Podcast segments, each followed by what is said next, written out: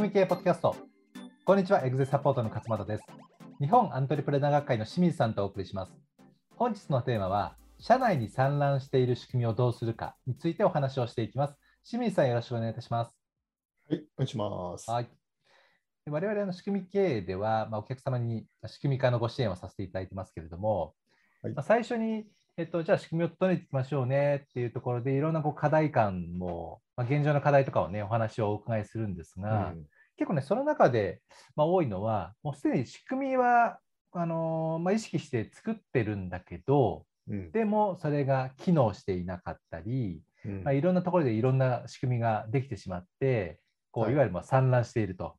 でこういったものをやっぱ整えていく必要があるんですであるとか、こう一回作って終わりになってしまっているのでしっかり活用できるようにしていきたいですっていうような声が結構あるんですよね。うん。なのであの皆さんやっぱり仕組み経営とに取り組もうっていう、ね、思ってくださる会社様っていうのは仕組み化に対する意識というのはやっぱり高くて、うん、あの過去も取り組んできた方っていうのはあの会社さんっていうのがすごい多いわけですけれどもそうです、ね、やっぱりそこのねマネジメントいわゆる PDCA でとか回すところっていうのが、まあ、難しいっていうふうに思われてると思うんですよね。うん。はい、ただあの、まあ、我々が、ね、ご支援させていただく流れではそういう管理だけの話ではなくてまあ、そもそも論も含めて、まあ、お伝えすることが、まあ、結構たくさんありますので、うん、今日はですね、まあ、その中からまあ肝となる部分も含めて、清水さんの方から、まあ、どうすればそういう散乱しないような仕組みを作れるかというお話を、うん、お聞きできればと思いますので、はい、はい、よろしくお願いいたします。はい、お願いします。はい、そうですね、まあ、非常によくある話になってまして、そうですねまあ、いわゆる部門最適の考え方で、はい、仕組みを作るとそうなるんですよね。うん、あ部門採点ですね。はい。はいまあ、その部門長であるとか、まあ、リーダー的な人が、うん、まあ、ちょっと仕組み化しないといけないなっていうキーワードにたどり着いて、はいまあ、自社内でいろいろやると、うんうん。っていうことなんだけども、やっぱでも全社的にはやっぱりこういう方向性だから、なんかだんだんその仕組みが合わなくなってきたりとかっていうことがあったりするということですね。うん、はい。で、仕組みってあの、英語で言うとシステムっていうことなんですけども、はい、システムというのはこう、なんていうかな、お互いにこう影響し合っているので、うん、この部門の仕組みを変えると、別の部門に影響が出るっていうのが仕組みなんですよね。そうですよね、はい、会社もね、業務の流れというものがね、つながってますからね。はい、そうですね。はい。なので、この部門最適をしていくと、うん、おまあ、今言ったような問題が出てくるとい。うことなんですね。はい、うん。よく英語であのサイロっていう言われるんですけど、サイロってあの肥料とかを入れとく、なんていうかな、でっかい煙突みたいな、うん、あの貯蔵庫あるんですけど、サイロになってはいけないと。サイロっていうのは全部閉じてるんですよね、えー、入れ物が。はい、でそれがどんどんどんどんこういくつも並んでいるのをサイロって呼ぶんですけど、うん、で部門ごとにそういう閉じちゃうと、うん、えー、会社経営としては良くないよっていうふうによく言われる。なるほど。まあ、部門ごとにブラックボックスになってるみたいな感じですかね。そうですね。はいで、これはあのー、まあ、要はね、リーダーシップの問題で、はい、経営陣の問題になってくるんですけども、でそういう場合には、もう一回ちょっと作り直さないといけないっていう話になってくるんですよね、仕組み。えー、はい、なので、えっ、ー、とまあ、僕らのちょっと手順で言いますと、はい、これいつもお伝えしているかもしれませんけども、えー、やっぱり経営者が考えている理想の会社像っていうのがあると思うので、はい。うん、まあ、それを実現させるためにはどういう仕組みが必要かっていう視点で、え考えていく必要があるということですね。はいうん、例えばその営業部門で、えー、まあ、仕組みがうまく機能して売り上げガンガン上がったとしても、その、はい、えー、後工程の開発部門とかが、えうまく回る仕組みになってないと、営業は、え売り上げ上げれば上げるほど組織全体を混乱してくるっていう話なので、はい、よろしくないわけですね。なので、ちゃんとこう営業部門と開発部門がバランス取れて、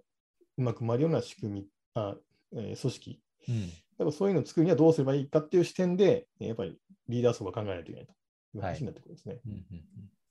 まあ、そういう意味で、まず社長に相当する会社像から、うん、仕組み作りをもう一回スタートさせると。うん、だから、ね、末端のその部分的な仕組みっていうような観点ではなくて、はい、全体的な組織っていうところから、それに必要な仕組みっていうような順番になるわけですかね。はい、そうですね。はい。で、えー、まあそういうことになって、まあじゃあ、その理想像を作るには、じゃあどういう、えー、組織が必要で、はいえー、っていうところになってくるんですね。これまあ組織戦略というところなってくるんですけども。はい。じゃあ、この組織を動かすためにはどういう仕組みが必要かっていう、うん、まあ、大枠の設計図ですよね。はい。僕らは仕組み化戦略と呼んでますけれども、うん、まあ、それを立てるところに進んでいくというところですね。うん、でそれがあって初めて、じゃあどの仕組みか取り込もうかなという話になってくるわけですね。うん、でこの手順でやらないと、部門最適をいくらやっても1たす1が2にならないと、えー、いうことで、1たす1が0.8になったりとか、うん、0.7になったりするっていうことなんですよね。はい。でこうなってる会社結構多いですね。うん、はい、あくまで全体最適ですね。ということですね。はい。はい、でしあの仕組みってあの、どんな仕組みでもこう目的が必要なんですよね。これをやるための仕組みっていう感じでこう、全部仕組みを整えていくわけなんですけども、はい、でその究極的な目的は何かっていうと、やっぱ会社の理念、実現というところに落ち着くわけですよね。はいうん、なので、そこを常に意識しながら仕組みを作っていかないと、はい、アラバーの仕組みになるというところですね。はい、これも一つのマニュアルを作る上でも同じことが言えて、うん、何のためにマニュアルかっていうのを突き詰めて考えてば理念実現のためになるので、はい、そこが固まっていないと、うん、どういう手順にすればいいか分からないし、はい、どういう基準でやればいいのかっていうのも分からない。ということですね。そうですね。はい。はい。まあ、結構その、まあ、そういう手順で、まあ、理念から考えて、で、はい、部分最適ではなくて、上からこうつなげていって、うん、全体最適で仕組みを作っていくっていう流れを、うん、まあ、お手伝いさせていただくわけですが、はい、あのその仕組み化があのいわゆるま理想通りというか、できて、そういうのが得意なお客様と、はい、なかなかそれがつながらないお客様ってやっぱりいらっしゃるんですよね、一緒にこう取り組んでいくと。うん、で、それの違いはあの何かなっていうふうに考えると、まあ、僕がよく思うのは、はい、いわゆるその因数分解力とか細分化力っていうところが結構あるかなというふうに思ってるんですよね。うん、あの例えば、そのビジョンっていうのは結構イメージとか抽象度の高い世界観がありますので、うんはい、それをじゃあ、それを構成する具体的なものは何なのっていうところって、いわゆる因数分解、うん、細分化になりますけど、うん、そこがこうイメージできない、落とし込めないとか、うん、でさらにそれをこう分解していくと何になるのかってこう分解しきっていくと最終的な現場の仕組みにたどり着くわけですけれども、うん、そこがですねなかなかこうつながりづらいっていうそうですね、うん、方もまあいらっしゃるわけですよね。うん。うん、ここがねあのうまくつながると結構仕組みとかもイメージできるのでサクサクできると、そうなるとそこがですねできるとあのまあ、社長様だけではなくて社員さんも含めて、全体をのイメージから具体化まで落とし込んで、あつながった仕組みだねっていうのがもう分かるわけですよね。そうですね。はい。結構ね、そこができるかどうかっていうのは、まあ、意外にハードルかなというふうに思ってますので。そうですね。うん、そこの細分化のところはね、あれなんですよね、社長ができなくても僕はいいかなと思って、あそうです、ね、幹部、優秀な幹部がやっぱそこ必要なんですよね。はい、はい、逆に言うと、細分化をできない人って幹部にしちゃいけないっていう僕の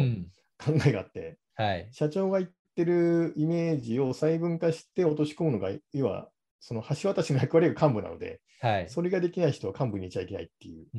ことなので。まさにそうですね。はいまあ、社長はね、マネージャーではなくてリーダーですから、うん、そのイメージとかこう旗を立てる人なわけですよね。うん、でその下の幹部というのは、いわゆるマネージャー、マネジメント。で、マネジメント能力って目の前にあるパーツをいかにこう整理して、いわゆるその細分化も含めて、こう組み立てて仕組み化していくかっていうところの能力になりますので、まあ、おっしゃるようにですね、やっぱ幹部の方にはこう細分化してもらって、下の仕組みにつなげていくっていうところを役割としてになっていただければと思いますよね。はい。なので、まあ、あのー、人材登用の面までちょっと仕組み化に結構関わってくるということですね。はい、そうですね。うちのお客さんでもそういう人がいるところは強いですよね、結構ね。強いですね。うん、すごい早い早いです。はい。こっちがね、ちょっとびっくりするぐらいの。そうですね。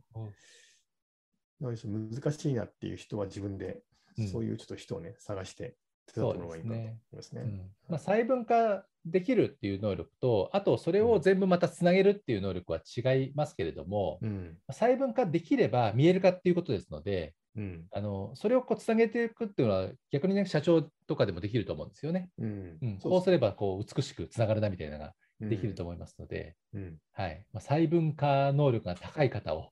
はい、幹部に。そうですね。うん、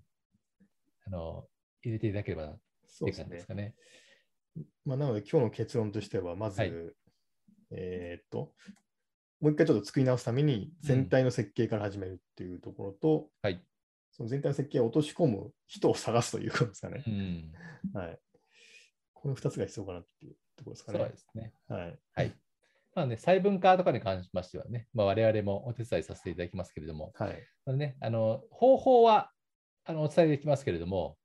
それを具体的にどういうふうな要請に細分化するのかっていうふうになると、やっぱ社内の方、うん、そうですね、うん、のやっぱり、あの考え方とかね、その知うん、知識とかが必要になってきますからね。うん、はい。そういう形で、なんか一緒にサポートできればなというふうに思っております。はい。はい。でそれでは、仕組み系ポッドキャスト、社内に散乱している仕組みをどうするかをお送りしました。また来週お会いしましょう。ありがとうございました。ありがとうございました。